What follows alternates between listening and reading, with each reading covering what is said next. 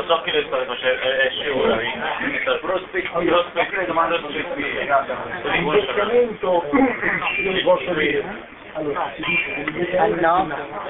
di barrica, circa 12 mesi, però effettivamente non è mai usato, perché la prima variabile è l'annata, la seconda variabile può essere anche ehm, diciamo la parcella. Allora, una caratteristica dei Marcelli, questo è molto importante, è la parcellizzazione della vendemmia.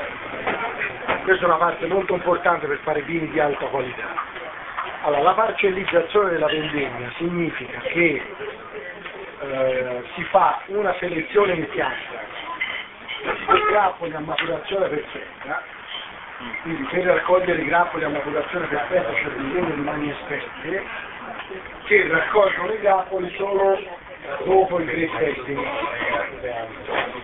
La raccolta a maturazione perfetta prevede che a volte si facciano delle giornate di vendemmia in cui si portano in cantina delle quantità assolutamente minime di uva, quindi può darsi pure che si vendemmia un ettaro solo.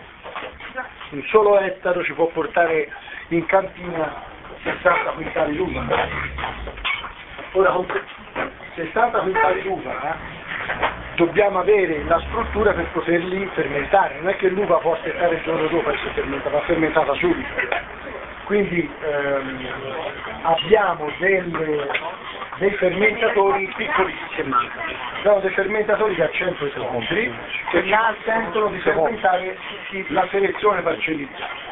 Questo ci consente poi di seguirla fino all'imbottigliamento, quindi c'è una tracciabilità perfetta. eh. Cosa succede? Che una parcella vendemmiata oggi può darsi che sia in grado di sostenere un periodo di barrique di sei mesi, quella vendemmiata dopo domani un anno, un'altra può darsi che ci resti 15 mesi, la media poi alla fine è quella di 12 mesi, però non è detto che tutte le parcelle stiano in legno un anno preciso, questo dipende proprio dalle caratteristiche delle parcellizzazioni. Ora in Sicilia, essendo molto piccola la tenuta, più o meno sono tutte dello stesso periodo. Quello succede più in pianti classici, dove l'estensione di capa è molto ampia e anche molto diversa come altimetria, perché si va da 200 metri a quasi 600 metri sul livello del mare, allora lì abbiamo una differenziazione eh, notevole delle parcelle, per cui fanno degli investimenti in barrique completamente diversi. Quindi nel Fonte Rutoli potete trovare la bottiglia di Fonte Rutoli è formata da tantissime parcelle. Quindi qualcuna può, essere, può aver fatto anche solo 6 mesi di barrica, un'altra può aver fatto 18. Una barrica che magari era destinata al castello è stata poi girata sul Fonte Rutoli. Ecco, queste sono cose che poi si vedono via via. Però la parcellizzazione è molto importante proprio per, per seguire tutti gli eventi. Sarebbe molto semplice rifare il discorso della barca, no? E dire, oh, si vendemmia tutto, do coio coio, il fermentatore è 600 ettolitri, si riempie, si fermenta e si butta tutto nel lì. Ecco, sarebbe molto più semplice.